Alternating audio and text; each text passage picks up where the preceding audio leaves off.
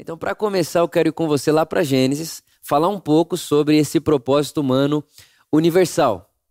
E a primeira referência né, ao ser humano, a nossa humanidade que nós temos no Gênesis, é o texto dizendo para nós que fomos feitos, somos feitos à imagem e semelhança de Deus.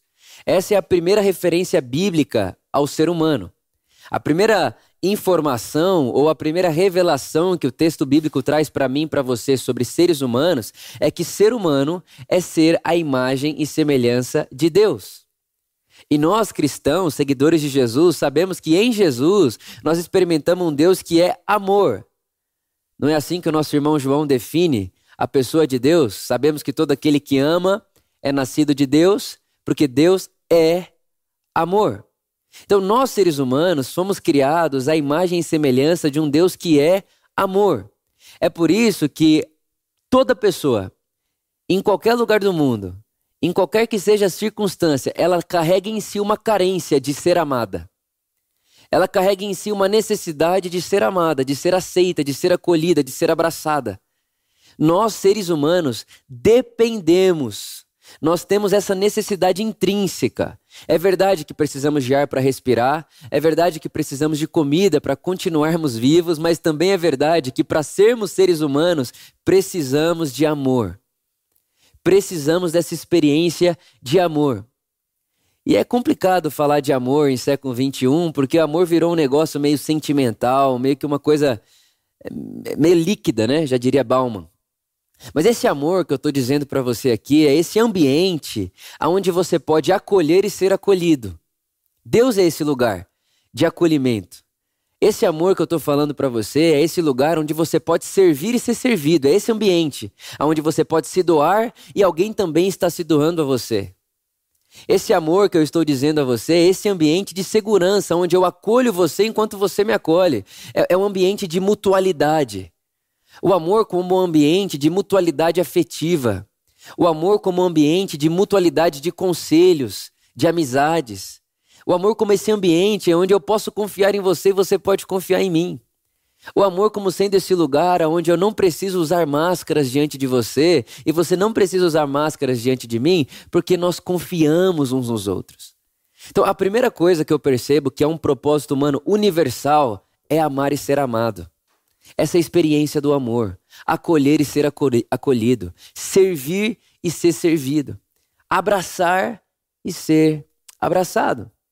Agora, eu, eu me lembro que na minha adolescência eu tinha uma ânsia maravilhosa, inclusive, um desejo maravilhoso de amar a Deus sobre todas as coisas. Eu tenho quase certeza absoluta que você que está me ouvindo, você tem esse desejo de amar a Deus. E esse desejo é lindo, maravilhoso. Precisamos amar a Deus, verdade.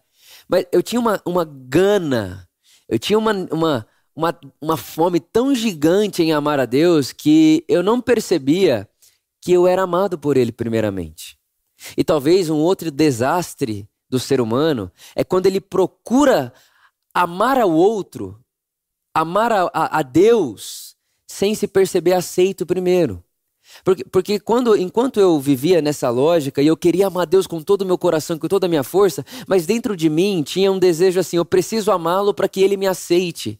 Eu preciso amá-lo para que ele me olhe. Eu preciso amá-lo para que ele me abrace. Eu preciso amá-lo para que ele me acolha. Até o dia que, em um dos meus devocionais, enquanto eu lia 1 João, aquele texto de 1 João capítulo 4, onde ele disse: Nós, nós o amamos, é porque ele nos amou primeiro, saltou nos meus olhos. E o Espírito Santo falou com aquela voz doce, sabe? Aquela voz na nossa consciência. Né? O que é, o Dallas Willard diz para nós, né, que Deus fala com a gente com através de pensamentos e sentimentos que são nossos, mas não tiveram origem em nós. Então essa, esse pensamento que veio como se fosse meu, mas não era meu, era o Espírito Santo falando comigo, dizendo: Vitor, você tem tanta vontade de amar a Deus, que você não tem tempo para se perceber amado por Ele. E você, Vitor, precisa entender que não dá para amar sem se sentir amado.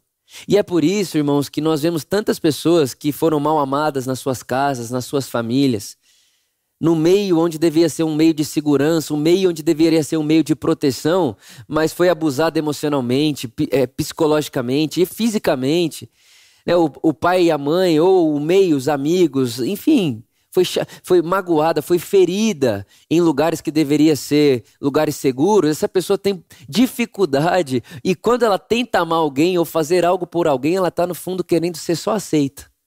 Ela está querendo ser acolhida. E a minha notícia para você, a minha boa notícia para você é que em Deus nós temos esse acolhimento. Em Deus nós temos esse abraço amoroso, acolhedor, seguro, esse lugar de confiança mútua. Você pode confiar nele. Você pode se lançar nos braços dele. Então eu diria que a primeira coisa, a primeira experiência que todo ser humano precisa para alcançar esse lugar de propósito, primeiro propósito humano universal, é deixar com que Deus o ame é perceber que tudo que Deus criou, que tudo que Ele fez, Ele fez porque nos ama, porque Deus é amor. Ele nos ama.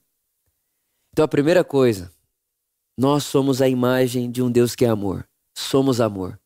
Nascemos para amar e sermos amados. Nascemos para essas relações. Nascemos para isso.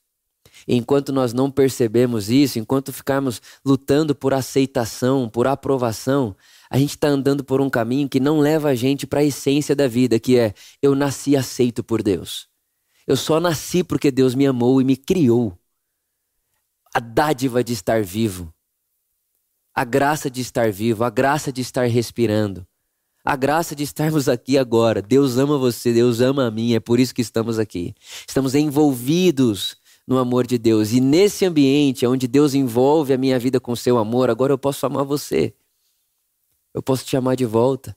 Mas não te amo para que você me ame, até porque esse amor é egoísta demais, te amar para que você me ame de volta. Não te amo, porque essa experiência do amor de Deus por mim se tornou fonte da minha vida, se tornou rio dentro de mim, ele transborda até você.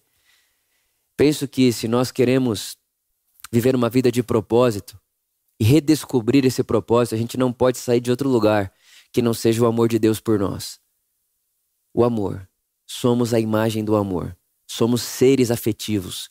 Somos seres necessitados de acolhimento. Talvez você me ouve aí na sua casa, você está assistindo isso sozinho, sozinho, e você se sente tão só. Você não se sente acolhido e acolhido. Eu quero dizer a você: entre mim e você está a pessoa de Jesus abraçando você. Ele te ama. E é por isso que estamos aqui.